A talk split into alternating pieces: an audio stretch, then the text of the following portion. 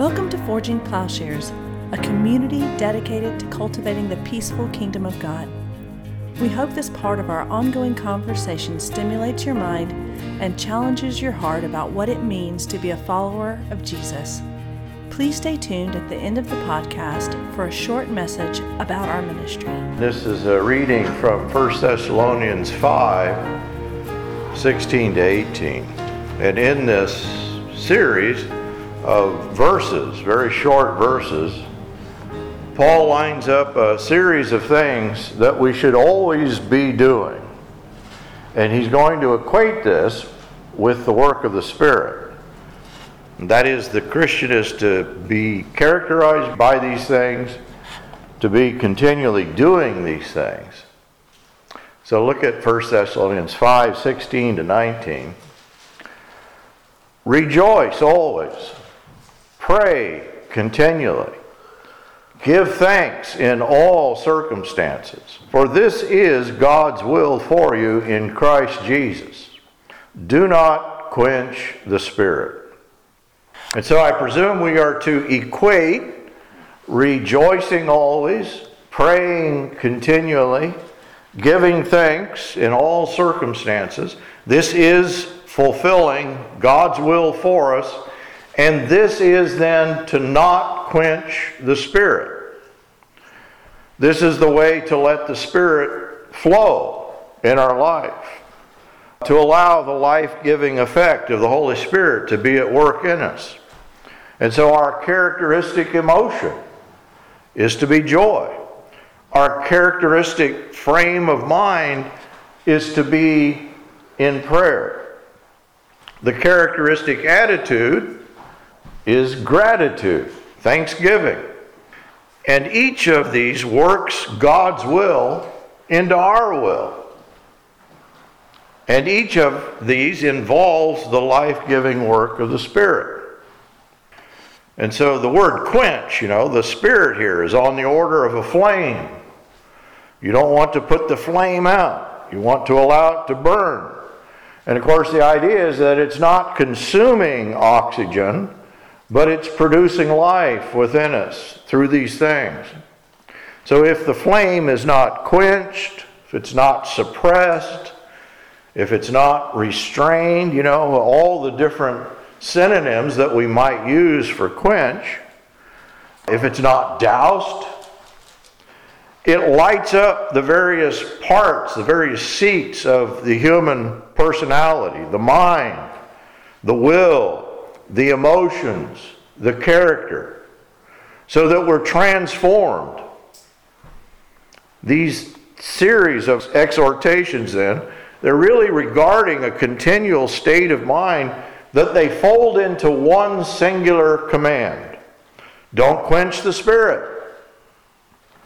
And the way to let the Spirit flow is through these commands. Again, you know, rejoice, pray, give thanks. And so there is an engendering reality of life in the Spirit. And it shows itself as we're caught up in this dynamic of life flowing through the individual, receiving.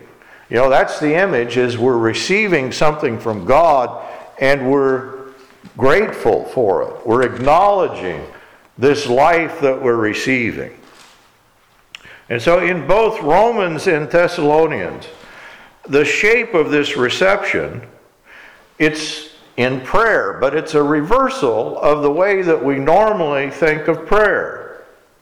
You know, I think we often picture prayer, well, it's our beseeching God, and maybe we picture God as a kind of distant person and we're crying out, and maybe He hears us, maybe He doesn't hear us. But in both this verse and in Romans 8 26 to 27, prayer is an activity that God is doing that we are caught up in. It's initiated by God. Look at verse 26 to 27 in Romans 8. In the same way, the Spirit also helps our weakness, for we do not know how to pray as we should. We may not be able to articulate this. We can't say it. It's too heavy for us. But the Spirit Himself intercedes for us with groanings too deep for words. The praying is taken up by the Spirit.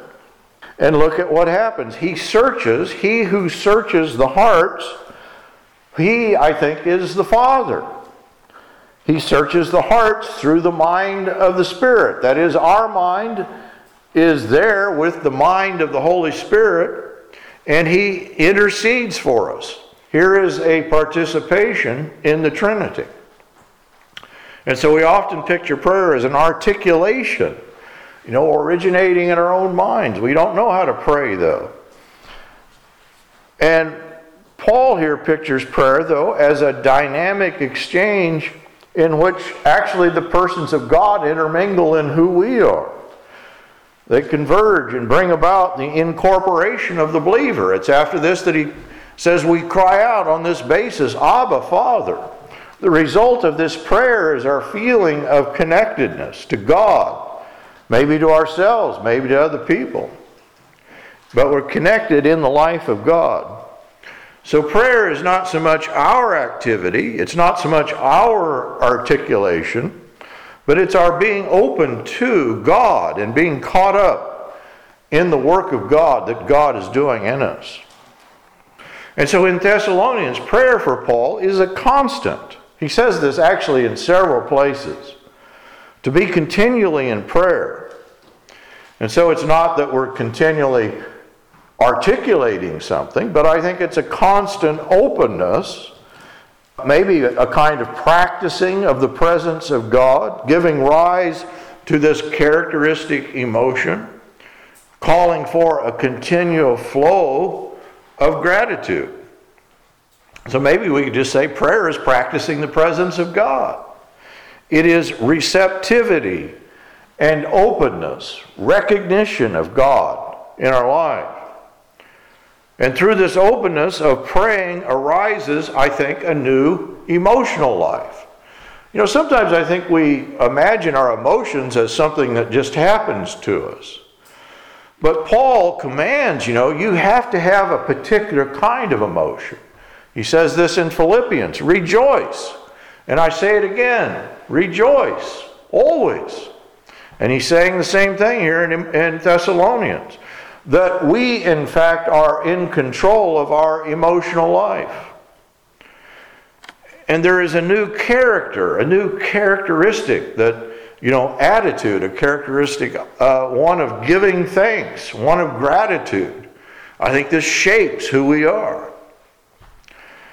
If we're thinking back last week of our comparison between Romans 7 and 8, the Romans 7 kind of person is maybe this is an understated sort of way, but they're missing out on prayer. But, you know, with that, they're missing out on communion, communication, fellowship, and love, because that's all the things that Paul is including in the prayer life. It is this openness to life. The opposite is closedness, alienation, and actually death. Paul says, Who will rescue me? From this body of death. And so a Romans 7 experience, it's fear filled. That's kind of hard to say. We're fearful. It's death dealing. And those who are enabled to pray, those who receive the Spirit, I believe we enter in, or we're supposed to enter in, into a new experiential reality. Now, this isn't a reality that just happens to us, but we practice this reality. Rather than fear, there is peace. That's the theme in Romans 8. And rather than alienation, you know, it's all about alienation. In Romans 7, it's self alienation. Rather than that, there is unity with God and other people. Now, of course, the problem is some people mistake Romans 7 as the experience of God, as if that's the normal experience. But to conceive this as an experience of God, I think, is to miss Paul's point. Oh no, Romans 7, the only person that is involved there is you, is I, is me. You can't get over the I. And where God is presumed to be known, you know, that's really what he's talking about, the law. But he's really, by the law, he means the I. There are several things that are there, but the idea is that this alienates, it prescribes, it punishes. And really, God is not in the picture in Romans 7, even though people may think he is. And it's not simply that God is excluded or even that the law is felt as this oppressive force, but the force of the law excludes one part of the self from another part of the self. I do what I don't want to do. As if the body has a life of its own, a mind of its own. And this is the opposite of what I'm calling the engendering. Another way we can think of this is we receive the Spirit. Those who practice the presence of God, maybe we could talk about this. I, and I want to say this and then I'll correct it. I know you've all been worried about this all week when I said this last week. So I'm going to say it again, but then I'm going to say that's not quite right. But we might think of this as a kind of feminine sort of receptivity. We see God's birthing, His engendering, His fructifying activity is realized, and the recipient of this is feminine. There's a feminine openness to this. Christians, we know metaphorically, you know, we become the bride of Christ. We become impregnated with the life from God, and in 823 we give birth to fruit. And the indwelling of the Spirit engenders life and peace and is equated with the indwelling of the Son in verse 9 to 11. And so the Spirit incorporates us into this familial relationship, this family relationship with the Father and the Son. We have access to the Father and the Son through the Spirit. And the believer becomes womb like in bearing fruit for God as each of the persons of the Trinity converge upon her, with the Father searching the mind of the Spirit who has interpenetrated the mind of the believer, and we're conformed to Christ. And the believer groans in the pangs of childbirth.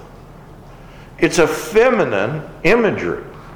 Now, I'm not sure we need to go as far as Gregory of Nyssa, who imagines, you know, prior to the fall in Genesis 1, he says that human beings were non sexed, it was unisex.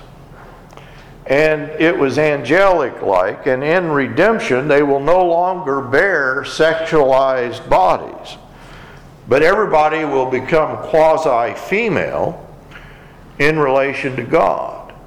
And of course, the, he's thinking here of the imagery of becoming the bride of Christ, bearing fruit, of being subjects of this incorporating activity of God. I question whether it literally involves the sexual organs, but it does refer to this feminine receptivity. The receptivity, however, I think is over and against. You know, when we talk about Romans 7 and 8, it's over and against the impenetrability. You know, we talked about last week. Maybe there's a kind of masculine orientation in picturing God as law or through the law. And this masculine sort of orientation, it's not subject to being conformed. It can't be shaped. It can't be reoriented. It can't be reconceived and the possibility of being conformed to Christ, receiving the Spirit. You know, there's a lack of reception. And that stands over and against this kind of feminine reception. But of course, the primary issue is not really about gender. That's not really what we're talking about. But it's a different word and it's engendering, the engendering qualities of God which refers to both male and female characteristics. We understand God's neither male nor female, but there is this engendering aspect. So it's not God's gender, but whether God begets, whether God brings about, whether He creates, whether He effectuates, generates, spawns, whether He primarily does this, Or is he perceived as impeding? You know, think of the word quench, limiting, restricting, squelching. You know, some people, that's the way they view God. That he's primarily a lawgiver. He stifles, he punishes, he arrests. And so there is a gendered quality to both sets of actions. But the word is really being deployed there in a very different way. Gender, in the first instance, refers to producing, to propagating. And in the second instance, the words are metaphorically gendered, you know, masculine, as these are connected to qualities that we might associate, I think wrongly, with God the Father, God as lawgiver. And so the problem, uh, we think in terms of gender, and in trying to speak of God without gender is problematic for us because gender is, you know, it contains that engendering quality of God. And so if we give up that or we think of God in one gender, we're trading a kind of life giving understanding of God for a death dealing understanding. So if you think of God simply as Father, as lawgiver, he will be primarily perceived in negative terms of punishing, of restricting. But on the other hand, if you think of God as primarily female, and this is a problem in idolatrous religion, you know, in Japan, the primary deity is Amaterasu, is a goddess, and that's also very common. But the idea is that apart from the masculine, God does not engender in others, but unfolds or infolds. So that in the first instance, he might, as male, he might be perceived as like the Aristotelian unmoved mover. He's distant, he can't be touched by us. And in the second instance, you know, with God as female, God is completely immanent, like a pantheism a monism as the womb and consumer of all things. And so, in each instance, we lose the engendering quality of God. And so, the contrast between Romans 7 and 8, we could talk about it in gender. We're talking about it metaphorically, but I'm saying this is not entirely accurate. And so Romans 7 7 to 25 is about sin and the law. And the implication is that God, when He's perceived in this way through the law, will take on this masculine, dividing, punishing, alienating, you know, maybe a cold, inaccessible kind of transcendent figure. And of course, we know this isn't God. It's not God in reality, but it's God misperceived through the deception of sin. That's what Romans 7 is all about. Sin deceived me in regard to who God is. And he's equated with the law. And so Romans 8 displaces this law of sin and death or this false understanding of God with the reality of God. You know, the law of sin and death is replaced with the law of life and the Spirit. And these feminine qualities of the Spirit are accentuated in the exchange. That is, this birthing, this birth pangs, this engendering action. And then, only then, is Father, Abba. You know, Abba is the idea of a, a closeness to the Father figure. And where we enter into this Abba relation with God, through the Spirit, our life takes on the shape that we see in Thessalonians of gratitude, this thanksgiving, and it's thematic. And this is my conclusion is that thanksgiving is thematic in Scripture and should be characteristic of those who recognize the reality of God's goodness. First Chronicles 16:34. Oh give thanks to the Lord, for he is good, for his loving kindness is everlasting. Psalms 104. Enter his gates with thanksgiving and his courts with praise. Give thanks to him. Bless his name. Psalms 107 goes through a series. You know, people are caught up in these various disasters. And yet he caused the storm to be stilled, so that the waves of the sea were hushed. Then they were glad because they were quiet.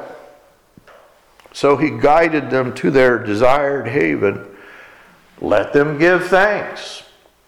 Give thanks to the Lord for his loving kindness and for his wonders to the sons of men.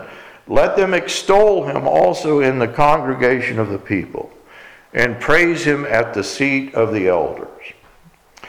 Jeremiah 33:11 Give thanks to the Lord of hosts for the Lord is good. And I think the two always go together. We acknowledge the goodness of God. We acknowledge the loving kindness of God, and that gives rise to the thanks. His love endures forever. Ephesians, let there be no filthiness, nor foolish talk, nor crude joking. These are out of place, but let there be thanksgiving. And so, thanks, thanksgiving is to be characteristic of the Christian life. 2 Corinthians 9:11 You will be enriched in every way to be generous in every way which through us will produce this is the end product thanksgiving to God. Colossians 4:2 very similar to Thessalonians and Romans. Continue steadfastly in prayer, being watchful in it with thanksgiving. Another verse in Colossians let the peace of Christ rule in your hearts. Peace and thanks often go together. And be thankful. 1 Timothy 4 4 to 5. For everything created by God is good, and nothing is to be rejected if it is received with gratitude. I think he's talking about our discussion today. I think he's talking about ordinary things like food I think he's talking about creation. It is all sanctified by means of the Word of God and prayer. And then the very last book in the Bible, Revelation, we give thanks to you, Lord, who is good and who was, for you have taken your great power and begun to reign. Revelation 7:12. Amen. Blessing and glory and wisdom and thanksgiving and honor and power and might be to our God forever and ever. And so I'll conclude where I began. Rejoice always. Pray without ceasing. Give thanks in all circumstances, for this is the will of God in Christ Jesus for you. Forging Plowshares is a community dedicated to cultivating the peaceful kingdom by providing in depth, transformative biblical and theological education and discipleship. If you have found this podcast valuable, please remember to share on social media. If you have questions about what you've heard, or if you'd like to learn more about how you can get involved with Forging Plowshares or even support this ministry financially, please visit our website, forgingplowshares.org.